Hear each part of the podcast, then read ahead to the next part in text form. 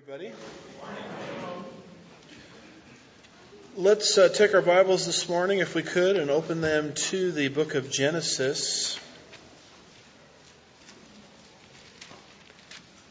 Chapter 19 and verse 30.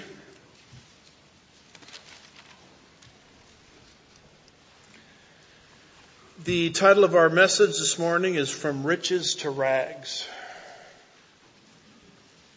from riches to rags. We, as you heard the verse being read or the verses being read earlier, are at the very end of the Sodom and Gomorrah account.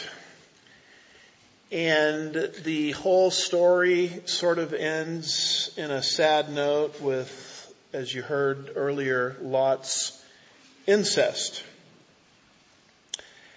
And so here's an outline that we're going to follow this morning as we try to navigate our way through a section of scripture that most people probably wish wasn't there. We have verse 30, Lot's uh, departure. And notice, if you will, Genesis 19 verse 30. It says, Lot went up from Zoar, and he stayed in the mountains, and his two daughters were with him. For he was afraid to stay in Zoar, and he stayed in a cave, he and his two daughters. So, you know the story from the way we've taught it in our prior session that Lot fled or asked God to flee to a little city uh, whose name eventually was changed to Zoar, which actually means little. And Lot actually pleaded as he knew that the judgment of God was coming on Sodom and Gomorrah. There were five cities actually marked for destruction. Lot pleaded with God to flee to this little city named Zoar so that he could be safe there. He did not feel safe in the mountains. And the Lord, by grace, answered his prayer request. It's a sign of God's grace in the midst of judgment. God spared this city of Zoar and Lot fled there for his, for his life. It says there in verse 30, and he stayed in the mountains. Now, where are these mountains? The mountains, we believe, are actually in what we would call modern day Jordan. The mountains, it says, uh, a mountain chain. And it's, we believe that's where those mountains were because Moab and Ammon, that's where they dwelt historically. Moab and Ammon are going to come out of this incestuous relationship that Lot, Lot had with his two daughters. It's uh, sort of interesting that originally he didn't want to go to the mountains. He wanted to flee to Zoar. But now he's not content anymore in Zoar after the judgment falls and he goes to the place where God told him to go originally to these mountains, which would be uh, east of the Jordan River in what we call modern day uh, Jordan. You'll notice that as Lot makes his way to, from Zoar to these mountains, it says his two daughters were with him. Now his married daughters, or those engaged to be married, were swept away in the judgment. The only survivors in Lot's family of this terrible destruction at Sodom and Gomorrah were Lot himself and his two virgin daughters. As we have taught, there were probably about 10 or so individuals in Lot's family. Only three of the 10 were survivors. And so this is sort of a picture of what sin does. Uh, people say, well, if Lot is a believer and Lot survived the destruction, what does it matter about going back into sin? Well, you can see here that he paid very dearly for his choices right down to seven of his ten family mem- members were swept away in judgment. In fact, you remember in the city of Sodom and Gomorrah, Lot tried to get through to them and tell them to leave these, this wicked city because the judgment of God was at hand. And I believe it's verse 14 indicates that they thought he was jesting. So he had really no pulpit to preach from because his lifestyle didn't match his position. And Lot paid dearly for moving back into sin there are many consequences that he experienced, not the least of which is seven out of ten family members are dead. Lot alone is a survivor along with his two virgin daughters. And it sort of reminds us of the global flood that we read about earlier in the book of Genesis, where the New Testament, particularly the apostle Peter, in 1 Peter 3:20 and 2 Peter 2 verse 5 says of that worldwide flood only 8 people uh, survived it. So why did Lot flee? Well, he was afraid to stay in Zoar. It says Lot went up from Zoar and he stayed in the mountains and his two daughters with him for he was afraid to stay in Zoar. Why was he afraid? Well, there's a lot of reasons. He may have reasoned to himself that God originally marked Zoar for destruction. And who knows, the Lord may make good on his promise one day and destroy Zoar, so I've got to get out of here and flee to the mountains. The land, as a result of the destruction that happened in Sodom and Gomorrah, became sort of um, what we might call um, destitute. Uh, it wasn't good anymore for agriculture. It wasn't good anymore for crops. It wasn't good anymore for farming. Going back to verse 25, it talks there towards the end of the verse about how what grew on the ground was affected by God's judgment. So that may be another reason why he wanted to leave Zoar. But the fact of the matter is he wasn't comfortable in Zoar anymore, although God had given him grace there and he fled most probably east of the Jordan River to this set of mountains. The only people with him were his two virgin daughters. And it says here, it's very interesting at the end of verse 30, he stayed in a cave he and his two daughters. It's sort of interesting that every time you look at the Bible, it says something that contradicts the theory of evolution. You know what evolution is from you to the, from the goo to you by way of the zoo. There we go. Over billions of years. And evolution basically says man in his primitive state was a cave dweller and then as man sort of evolved and became more sophisticated, then he became a city dweller. Isn't it interesting that your Bible is saying the exact opposite? Humanity started off in a city. Genesis chapter 4 verse 17 talks about how Cain was building a city. Man started off at a very sophisticated level and then eventually became a cave dweller. So biblically, we're going from a city to a cave dweller. Your textbooks on the theory of evolution taught in the school system will say no, man started off as a cave dweller and became a city dweller. So at some point you start to see these contradictions and you have to figure out what am I more impressed by? God's word or a theory that says from you from the goo by way of the zoo over billions of years. As for me and my house, we're going to stick with the Bible. Amen. So he dwelt in this uh, this cave. Now, dwelling in a cave is a huge downgrade for Lot because Lot was very wealthy. Genesis chapter 13 and verse 2 says, Now Abraham was very rich in livestock, in silver and gold. So Abraham was a wealthy man as early as Genesis 13. And then Genesis chapter 13 verses 5 and 6 says, Now Lot, who was with Abraham, also had flocks and herds and tents. Lot at one time was very wealthy. In fact, his own wealth rivaled that of Abraham. That's why the two of them had to separate.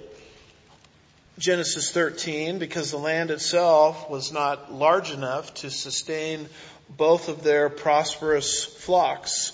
So Lot, before he moved into sin, was a man of wealth. And you look at his life after he moved into sin and he's dwelling as a poverty stricken person. Seven of ten family members dead because of the judgment and he's dwelling in a cave. If this is not an illustration of the downward spiral of sin, I don't know what is. That's why I've entitled this message From Riches to Rags. Sin uh, has a price tag. Satan will never tell you what that price tag is on the front end. But oh my goodness, when you move into sin and you begin to experience the consequences of sin, you start to see that living one's life the devil's way just doesn't pay the dividends that were promised on the front end. Romans uh, chapter 6 and verse 23 says, For the wages of sin is what? It's death. Notice sin has a wage, has a cost. The book of Galatians chapter 6 and verse 8 says, For the one who sows to his own flesh will from the flesh reap corruption. Proverbs 13 and verse 15 says, But the way of the treacherous is hard. The way of the sinner is hard. How, how different it is in the world system when sin is marketed and it's marketed to us constantly. It's always marketed to us as the way of liberation. It's a way to sort of remove the shackles, live your life on your own terms, ignore God's truth, ignore God's word, come and join the rest of us. Don't you know that everyone is doing it sort of mindset.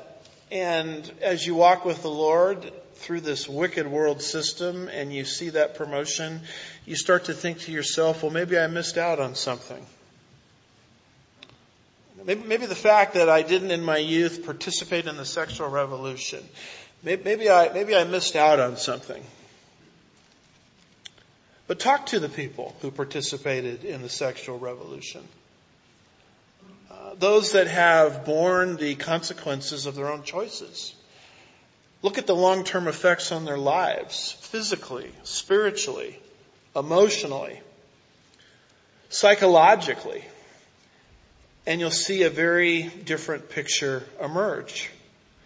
Uh, I can guarantee you that when Lot pitched his tent towards Sodom, which he did in uh, Genesis 13 and verse 12, and then he actually be- began to sojourn or live in Sodom, Genesis 14 verse 12, and then he began to live at the city gates in Sodom, Genesis 19 verse 1. In Lot's mind, he probably had no idea that he was going to lose his wealth, lose most of his family, and spend his latter years dwelling in a cave, uh, completely beneath his prior station in life. And yet, that's what happened to him. Proverbs 6 and verse 26, it says, For on account of a harlot, one is reduced to a loaf of bread. The, the, the seduction of the harlot, the seduction of the prostitute, the invitation to participate in sexual activity outside the bonds of holy matrimony.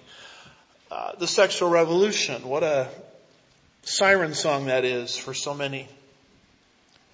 And in the end, what does it reduce you to? It reduces you to a mere crust of bread, a mere loaf of bread.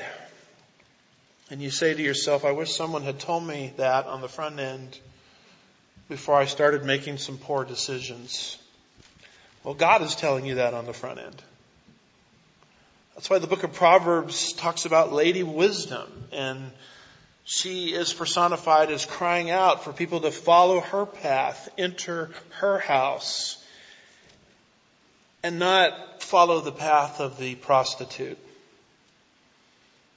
Oh, come on, Andy, you're being a little melodramatic here. Nobody in here is going to be involved in contacting a prostitute.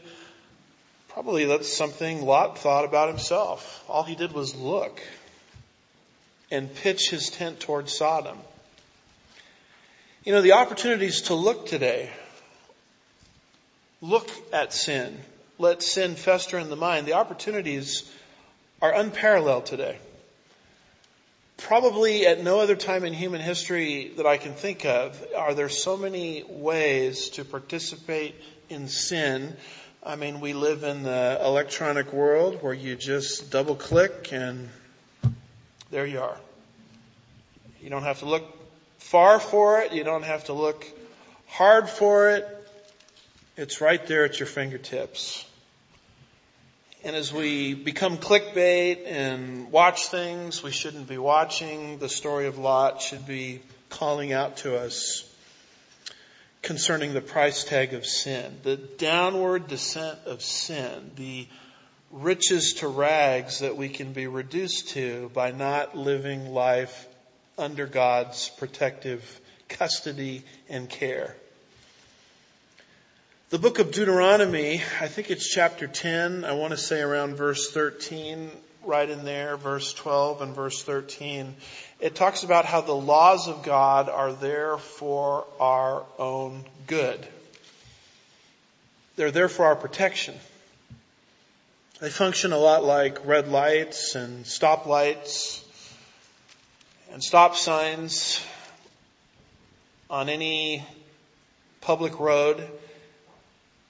I don't like stopping at red lights any, any more than anybody else does.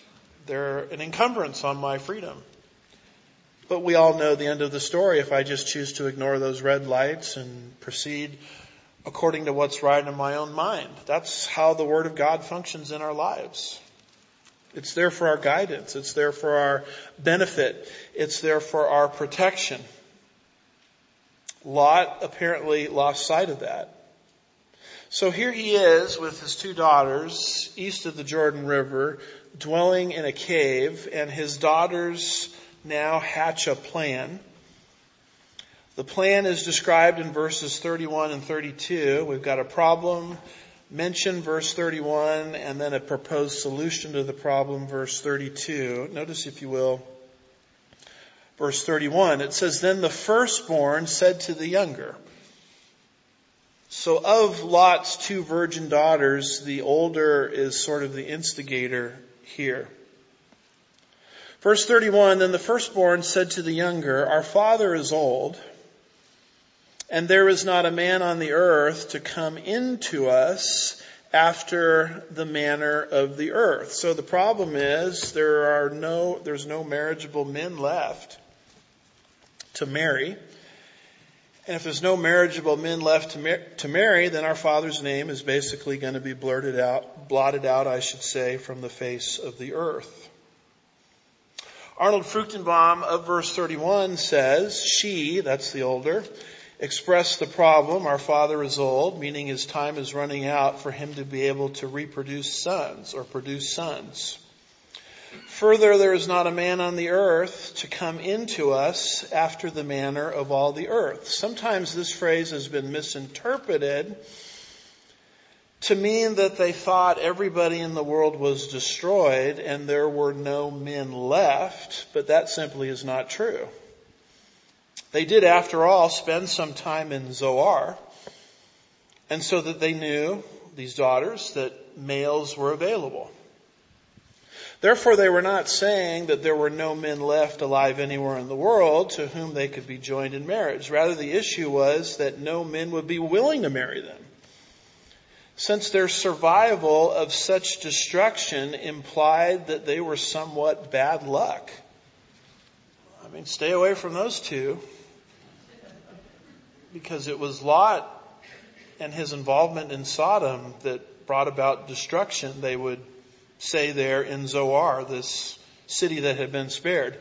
Twice now, Sodom had suffered a calamity. Now that's once in Genesis 14 and again in Genesis 19, and both times Lot and his family were involved. So that may mean why these two daughters of Lot expressed concern about being married. Furthermore, the married parts of the family were also killed. Now, Lot did have married daughters or those engaged to be married. They had all been swept away in judgment. So if present tense continue and we remain unmarried, then who will carry on our father's name? So they hatch a plot, they hatch a plot. The problem is articulated in verse 1 and they come up with a solution. What is their solution? Verse 32, come let us make our father drink wine and let us lie with him that we may preserve our family through our father. Interesting in Hebrew there, there's a word play going on. Arnold Fruchtenbaum says there is a play on words in the Hebrew text. To make drunk, and you can see the word underlined there, and to lie with him. You can see that word underlined. They're, they're both, they both look almost identical. Let us make him drunk and then we will lie with him. And if you're reading this in Hebrew, those two words would jump out at you as being parallel words. Drunkenness leading to sexual immorality. The two words sound almost exactly the same. This may be the reason why the book of Ephesians chapter 5 and verse 18 says, do not get drunk with wine, for that is dissipation, but be filled with the Holy Spirit. It's interesting the kinds of things that we'll do when we are inebriated, when we're not possessing our rational faculties. You know, think, think of all of the sins that have been unleashed in the United States of America because people were in a state of drunkenness, inebriated, not thinking correctly, and consequently they participated in sin. Of all of the things where you can look at it and say absolutely nothing good comes out of it, it's drinking to the point of drunkenness. I can't think of anything good that would possibly come out of that scenario. It's a, an issue that's sort of personal to me. My, one of the members of my extended family was an alcoholic. He would begin his drinking, oh, I don't know, 10 o'clock, 11 o'clock in the morning and by the time the afternoon hours rolled around, two o'clock, three o'clock, he was a completely different person. He was saying things to me, he was saying things to his wife that he would have never said in his uh, right mind. And so you'll notice here that drunkenness is leading to this incestuous immoral plan. In fact, it's, it's hard for this plan to be even executed unless you bring into the equation drunkenness. This is not our first go round with drunkenness in the book of Genesis. Noah was drunk in Genesis 9. And that's where his nakedness was uncovered, you'll recall, and how that interesting thing happens where Ham and his descendants were placed under a curse because of that whole scenario. You can go back into our archives and catch our verse by verse teaching on that in Genesis 9. So drunkenness led to that whole strange set of events, a curse on Canaan. And here drunkenness is leading to something else. It's leading to incest, which is going to lead to the birth of two people groups, the Moabites and the Ammonites that became perennial enemies of Israel. I, I just can't think of anything good when a person gets drunk that would come out of it, and I think the Bible itself testifies to this. But the plot of these daughters relates to a purpose. They want to preserve our father's lineage. We want to preserve our father's name because if we don't get married and don't have children, then that lineage will disappear. So the thought process is incest is okay, and drunkenness is okay, and sexual immorality is okay as long as we are trying to achieve a greater good. And here you see the beginning of situational ethics. Ethics are determined by the situation. As long as you're pursuing a higher good, um, as long as you think something good is going to come out of it, then casting aside the moral law of God is not a problem. I think it was Machiavelli who articulated that the means justify the end. This is how most of our society thinks.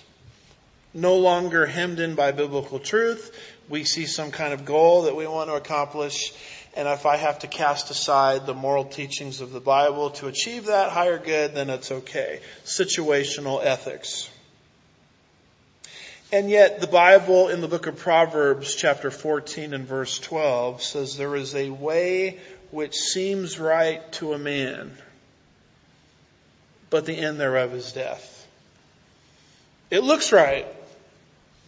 It looks logical. It looks like it's going to accomplish a higher purpose. But when you move outside of the protective care and custody of God and invent your own sexuality and, and live your life the way you want to live it.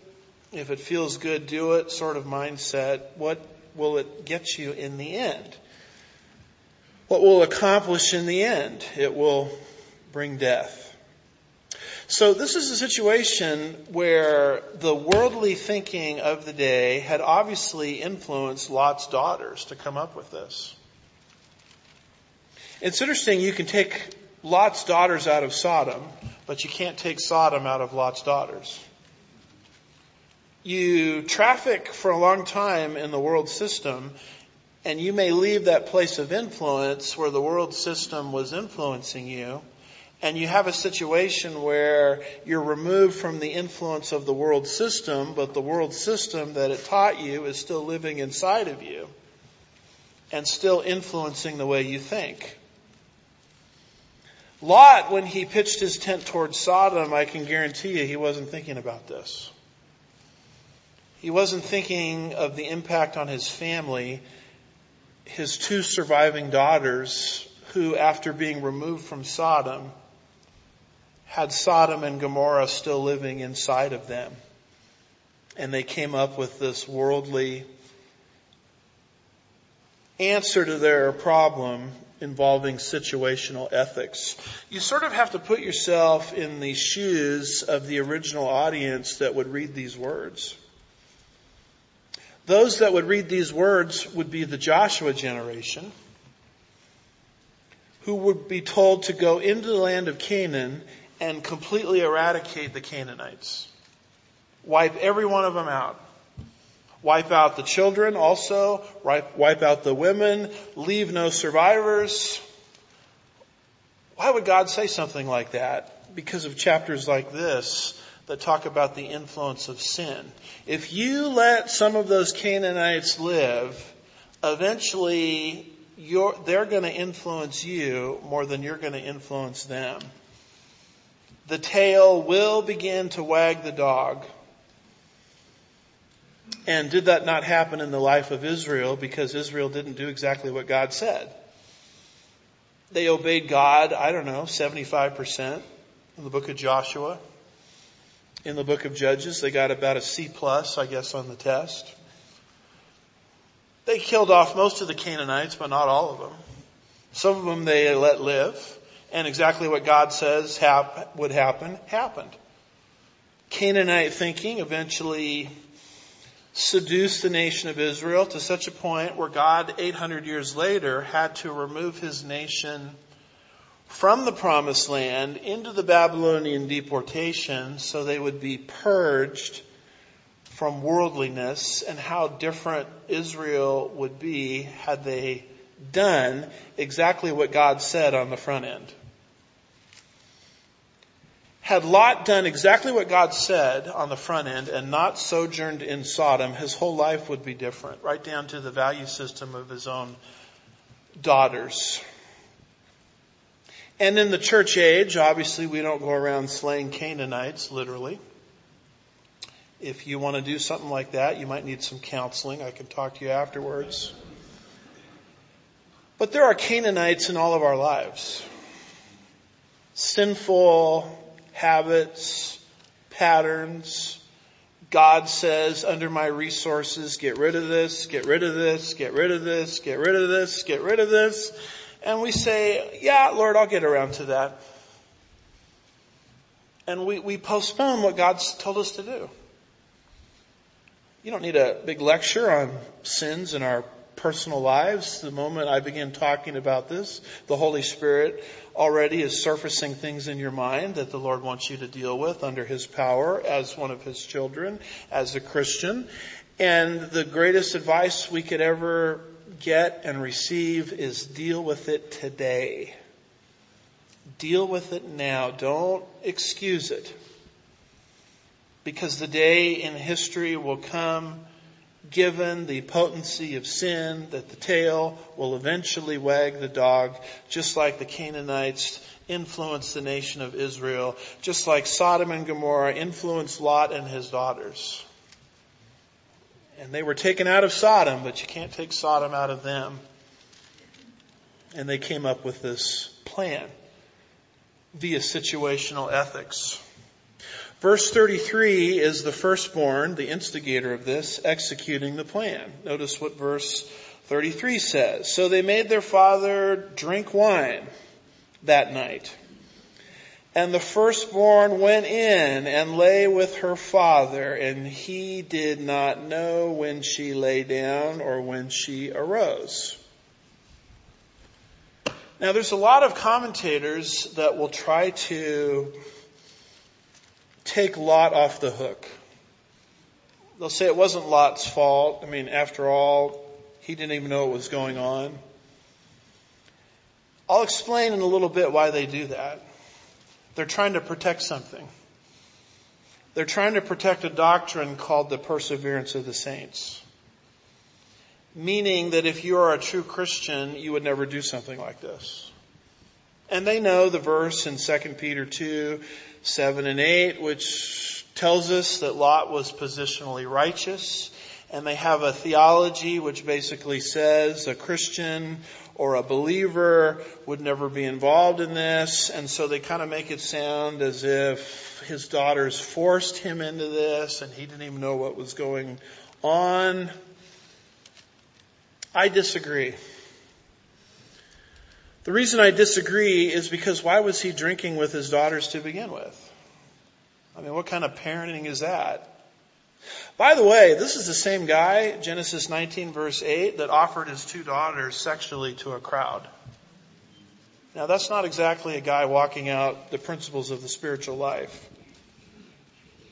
And let me let you in on a secret that you will never hear from our, many of our reformed churches that are very, very Calvinistic because they're trying to protect this doctrine of the perseverance of the saints. Here's the truth of the matter.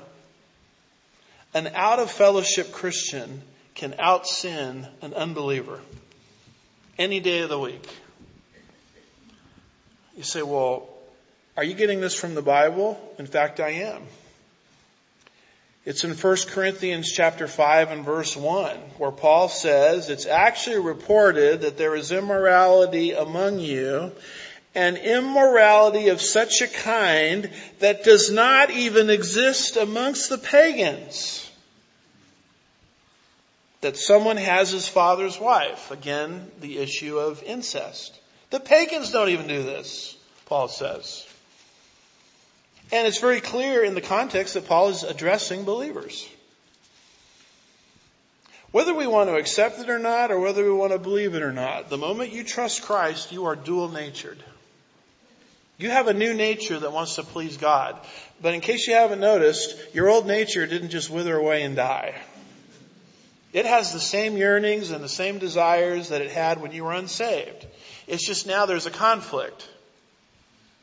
And God, don't get me wrong, has given us the resources in Christ, Romans 6, Romans 8, etc., to say no to the sin nature.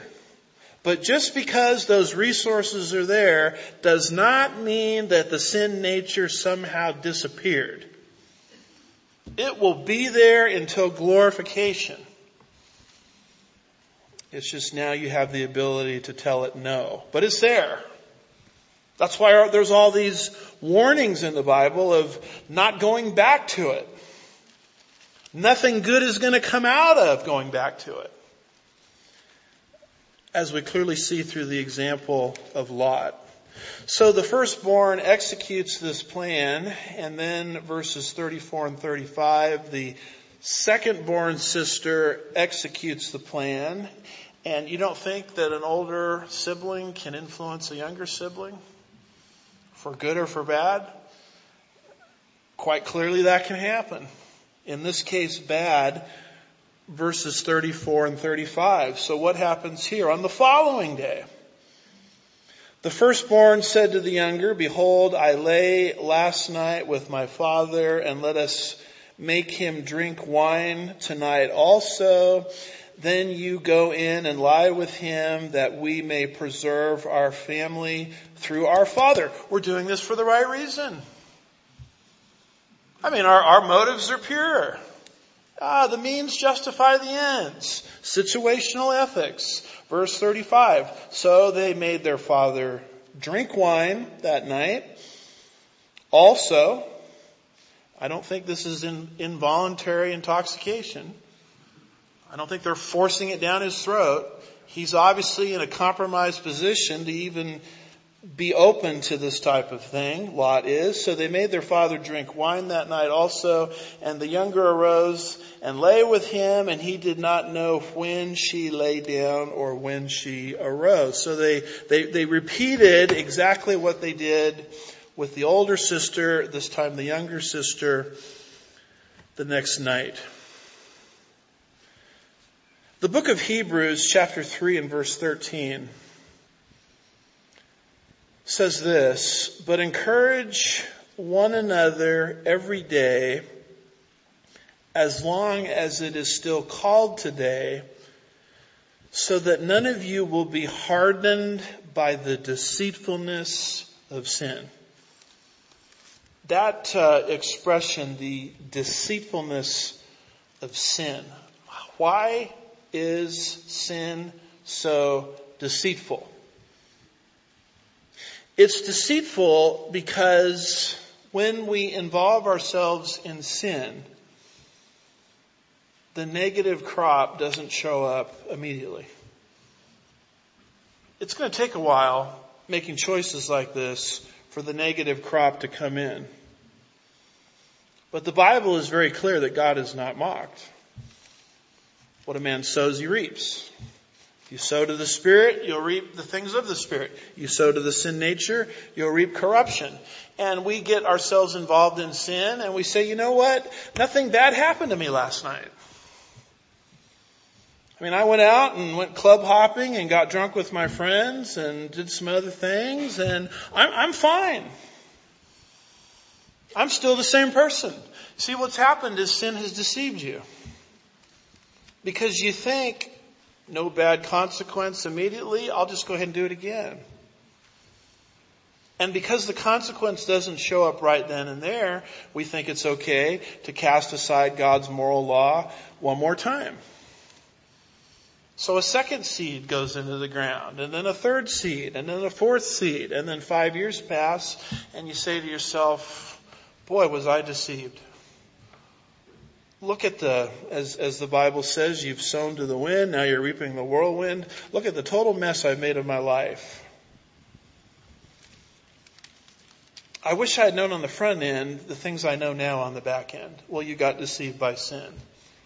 We got deceived into thinking that if we sin, nothing bad happened immediately, so therefore it's okay to involve ourselves in sin again. This, sin is one of the most deceptive things in this regard.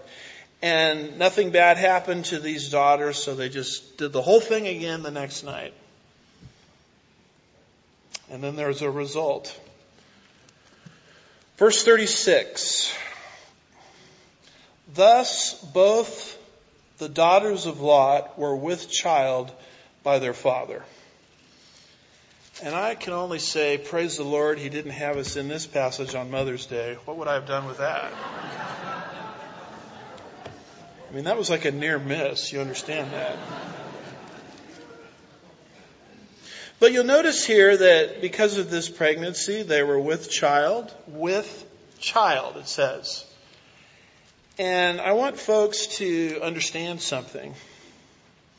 That the Bible makes no difference between the born and the unborn.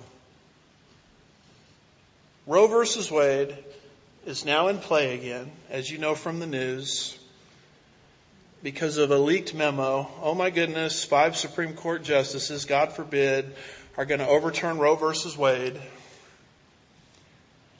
which only, when you understand civics, will kick the decision back to the state governments.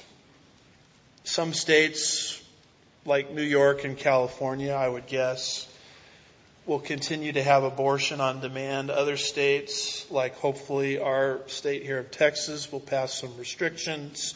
But oh my goodness, I might have to, I might have to drive across state lines to have an abortion. What an inconvenience. So because of that situation, the whole abortion debate has kicked in again, and there's a debate about when does life begin. Folks, if you believe the Bible, there's nothing to debate here. There is no distinction between born and unborn according to the Bible. Now everybody says, well, follow the science. That's what we've heard for the last two years, right? Follow the science. I mean, do, you, do we not know how to look at a sonogram? It's obvious that what's going on in the womb of the mother is a life. The Ammon and Moab aren't even born yet. They're not going to be born until verses, uh, what, 37 and 38. But prior to their birth, these two daughters of Lot are said to be with child. If you are a Bible believer, then your mind on this whole Roe versus Wade situation has already been decided for you by God. You're already pro-life. And if you're not pro-life, then you just decide I'm not going to go with that part of the Bible. Because the Bible makes no distinction between born and unborn. Genesis 25, 23, which we'll get to hopefully before the rapture, says, the Lord said to her, two nations are in your womb. By the way, there's a doctor in the Bible, a medical doctor. Do you know who he is? His name is Luke. Colossians 4 verse 14 calls Luke the beloved physician. Luke would know something about this. When Luke writes the Gospel of Luke, and he talks about John the Baptist leaping for joy in his mother's womb, he uses the word brephos for baby, which is the exact same word to describe Christ in the manger in Luke 12, Luke 2:12. Compare Luke 1:41 and Luke 2:12 in the Greek text as Dr. Luke is writing to us under the inspiration of the Holy Spirit, and he uses the exact same Greek word to describe born and unborn. In fact, Dr. Luke also recorded these words of Christ. Speaking of AD 70. For the days will come upon you when your enemies will throw up a barricade against you and surround you and hem you in on every side. They will level you to the ground and your children within you. Your children within you. Luke's words. recording Christ's words. There is no distinction between born and unborn. I hate talking about this subject, partly because whenever I talk about it, I know that there's someone within the sound of my voice who has had an abortion or has been involved in an abortion or has paid for an abortion. And when that subject comes up, we always have to remember the grace of God. Some of God's choicest servants that he used greatly had blood on their hands. Moses would be one. David would be another. Paul would be another. There is no sin beyond the grace of God. God will forgive any sin. But that doesn't change the fact that this is a sin. Every abortion stops a heart from beating, stops brainwaves from functioning. And so these two daughters of Lot, prior to the birth of Moab and Ammon, are very clearly called here with child, which is common biblical designation for the unborn, because biblically there is no difference between the born and the unborn. Because of this result, we now have the birth of the Moabites. Notice, if you will, verse 37. It says, the firstborn bore a son and called his name Moab. Now, do you know what Moab means in Hebrew? It means from father. So the name itself implies how this person, Moab, came into existence through the sin of incest. And there's going to be a lot of negative things in the Bible said about the Moabites and the Ammonites, but let me just counter something as fast as I can do it. If your conception came about because of something nefarious like incest or God forbid rape, that doesn't make you any less loved by God. You're still a person. God loves you.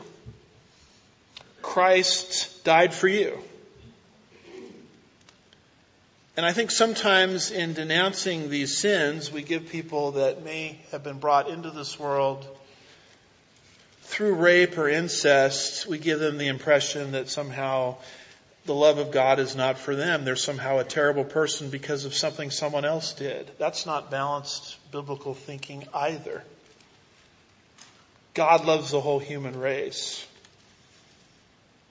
But the Moabites and the Ammonites, let me tell you something folks, there's not a lot of good said about them in the Bible. Why is that?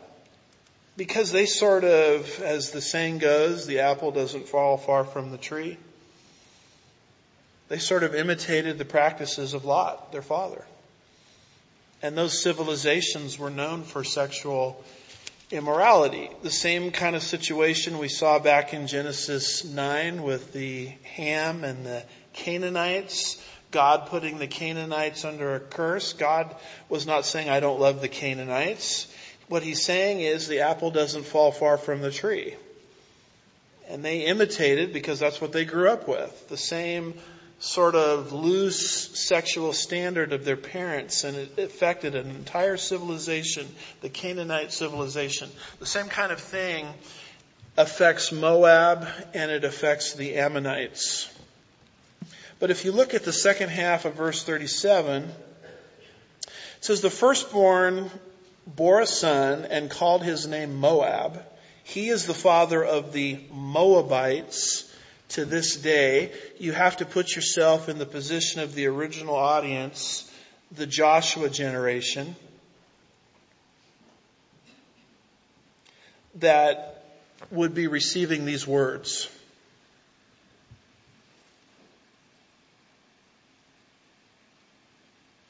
The Joshua generation is going to sort of move um, around the Transjordan, eventually into the promised land. And the first group they're going to encounter as they do that is a group called Moab. and they would need some kind of explanation of where these Moabites came from. Why, why are they so wicked? Why are they such God haters? Why are they causing us so much trouble as we're trying to enter the promised land? Well, receiving the book of Genesis would help answer that question. It's not saying God didn't love the Moabites and the Ammonites. What it's saying is they became sexually corrupt cultures because the apple doesn't fall far from the tree. They imitated the practices of Lot himself. It's interesting how the beginning of a nation, how it can affect the rest of the nation. You look back at America's heritage, you look at the godliness of George Washington, you look at the scriptures that he routinely cited and quoted. You look at his love for the Bible, not a perfect person obviously, because there are no perfect people, but that's how our country started. It started with a love for God, and it's no wonder that God has blessed our society because of it. But the opposite can happen. You can have a society that, that sort of begins with, without a knowledge of God. With even someone like Lot and his daughters casting aside God's moral laws. And the Moabites, perennial enemies of Israel, are the result of that. And from there, you see not only are the Moabites born, but you see that the Ammonites are born. Verse 38. And as the younger, she also bore a son and called his name Ben Ami. What does Ben Ami mean? It means son of my near kinsman. That's what it means in Hebrew. So Ben Ami, just like Moab, both of their names indicate their incestuous origin the names of these two implied a close and inappropriate relationship with their father Lot. And you look at the end of verse 38 and it says, He, that's Ben Ami, is the father of the sons of Ammon to this day. Put yourself again in the shoes of the original audience, that generation making their way through the Transjordan into the land of Israel and how they were harassed by Moab, which would basically be central Jordan, and Ammon, which would be northern Jordan. Why are these people groups always harassing us? Why are they, you know, an encumbrance to our entrance into the promised land? Well, you read the book of Genesis and you say, aha, I understand. That's where those people groups came from. The apple doesn't fall far from the tree.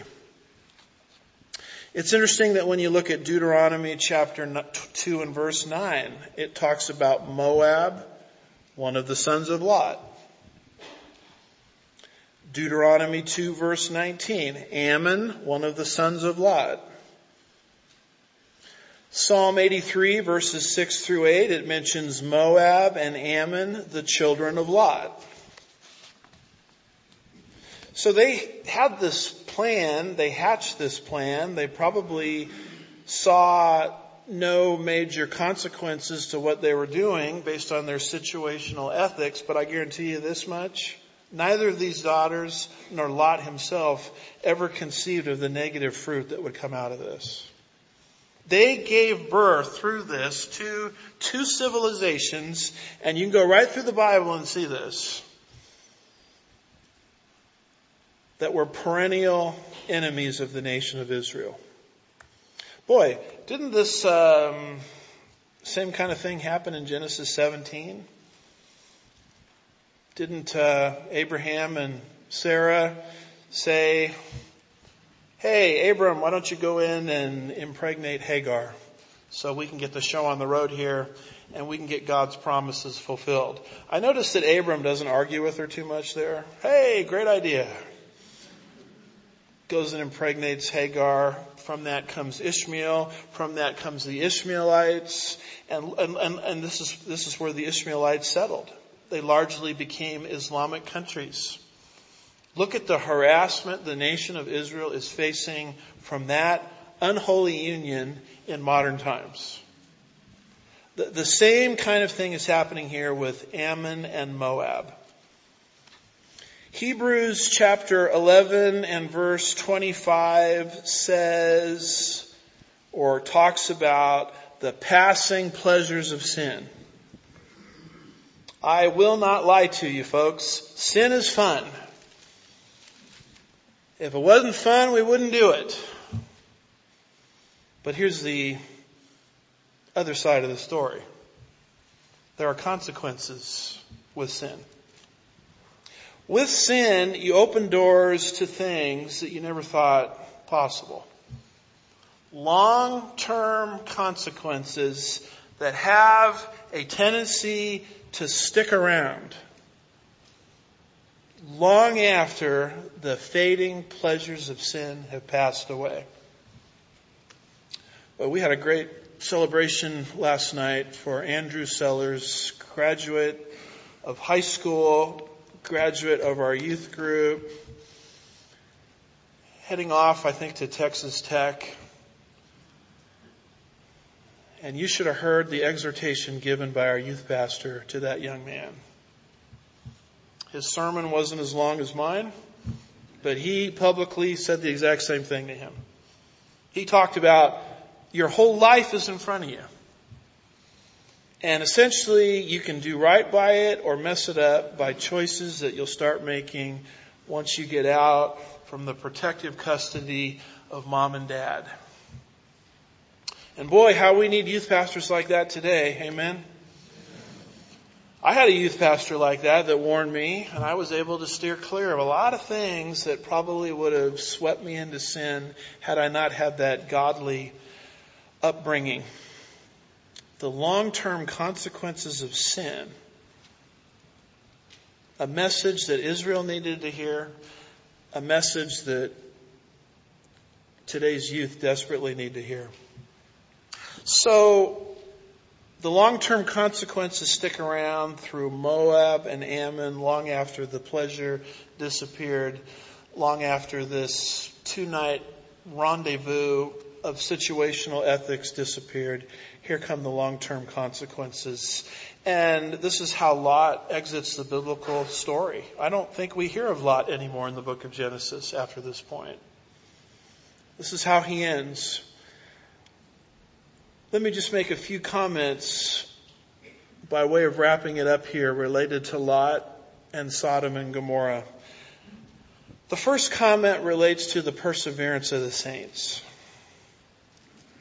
The idea that if you're saved, and Lot was, as you can see on the screen, and once saved, always saved, John 10, 27 through 29, you're always going to live right. In fact, in the Calvinistic system, the P in that system stands for the perseverance of the saints. If you're not living for the Lord, then you never belong to the Lord. You're not one of the elect. And this is where people get into fruit inspecting. Well, so and so must not be a Christian. Did you see what they said? Or did you see what they did? Perseverance of the saints. Most of Christendom today walks under the banner of the perseverance of the saints. I wish I had time to read all of these quotes from John Murray, Charles Hodge, John Piper, A.W. Pink, articulating over and over again this doctrine of the perseverance of the saints. And I'm here to tell you that as a Christian, you should live right under God's power but it's not guaranteed. There is an unfortunate possibility of being a saved person on your way to heaven, but going back to the sin nature. That, that's not a good place to be, but it's a possibility. In prior sermons, I've talked you through this list of all of the people that we know went to heaven that didn't finish well. Old Testament example after example after example indicates this, and there are many New Testament examples as well. We're reminded of 2 Timothy 2 verse 13, which says, if we are faithless, he remains what? Faithful, for he cannot deny himself.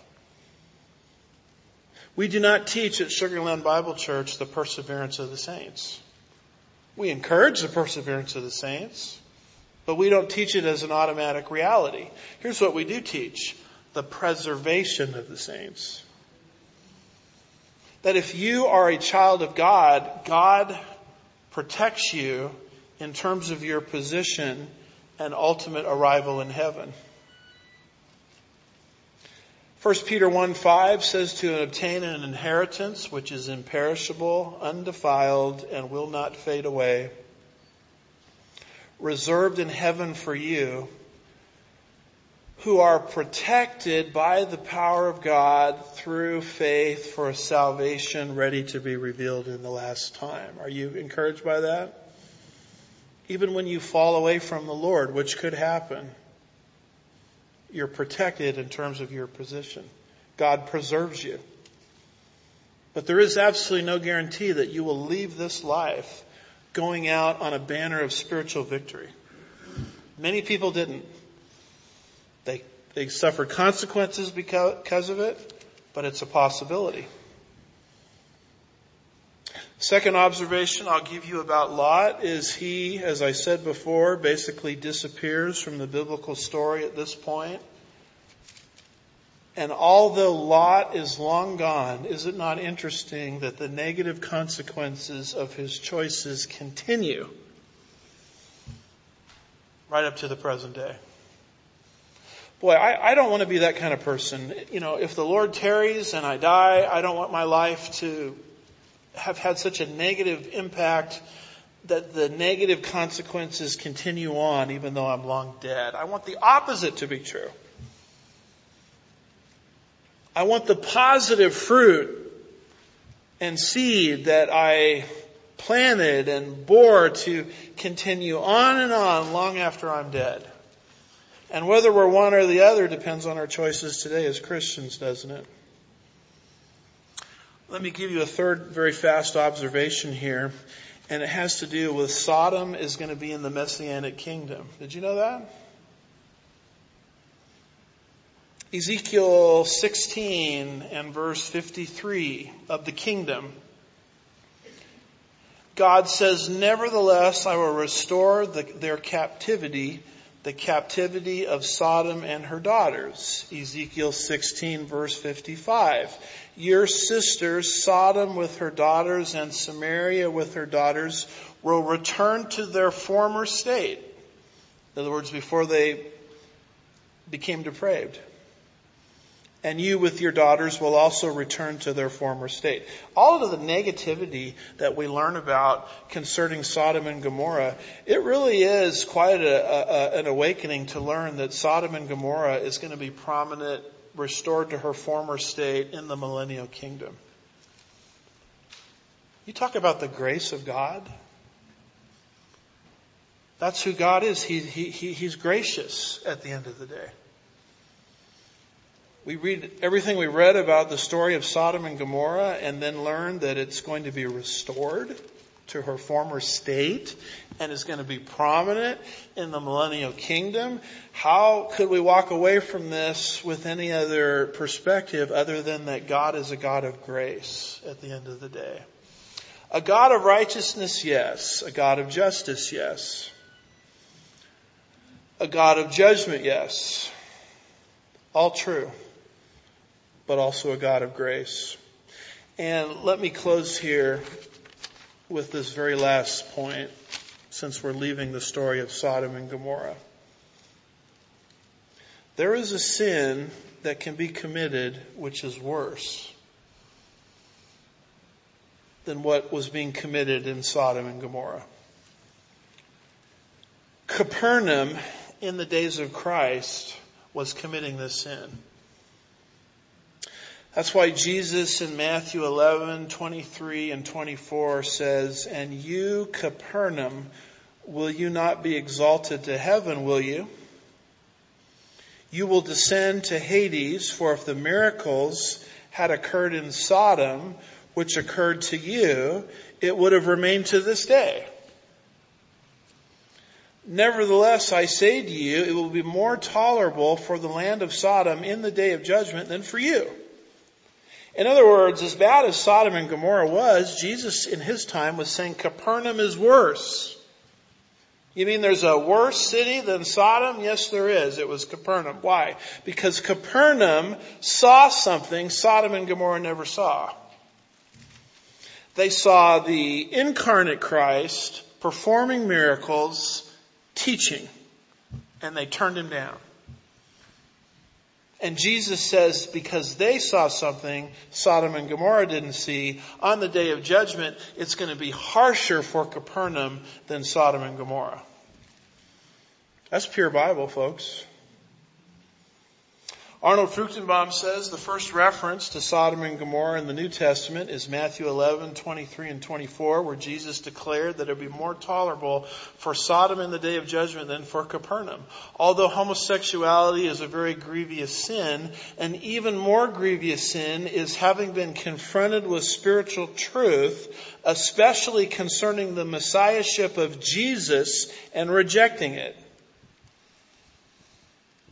Since so many miracles of Jesus were performed in Capernaum and the people living there rejected it anyway, it will be more tolerable for Sodom in the day of judgment than for Capernaum. There's something that's even worse than the sin of Sodom and Gomorrah. May I apply this a little bit more close to home?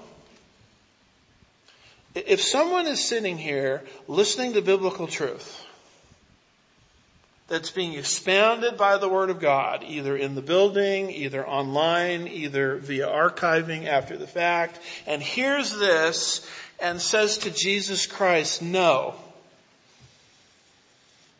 That sin in the eyes of God is worse than what was happening in Sodom and Gomorrah. Because Sodom and Gomorrah did not have a completed gospel. They did not have the revelation of the incarnate Son of God. And as bad as they were, they didn't have all of the picture that we have today. And so if you say no to Jesus Christ, with everything that we have, God says, God help you in the day of judgment. It's going to be worse for you than it's going to be for the Sodom and Gomorrah, as wicked as it was. See, Folks, I would love to be a happy preacher 24-7. I really would. Talk, talking about something like this is just outside of my nature. But there is another side to the good news that we are seldom exposed to in modern day evangelicalism. And it's a lot deeper than invite Jesus into your heart we're told, and Jesus is going to fix your problems. Jesus is going to give you your best life now. There's a lot more to it than that. There's a reason we call saved people saved. What are they saved from exactly? Have you asked yourself that question? Hey, I got saved. What are you saved from? You're saved from a fiery indignation is what you're saved from. You're saved from having committed a sin which is worse than even the wicked cities of Sodom and Gomorrah had committed. Now, um, that's a segue into the gospel that's uncomfortable, but it's pure Bible. I don't, we don't have enough time in life or at this church for me to sit up here or stand up here and give you my own personal opinions about things. You don't need another opinion. What you need is God's opinion. It's not what I say that's important, it's what God says. I only have value to you as a shepherd to the extent that I'm faithful to the message of this book.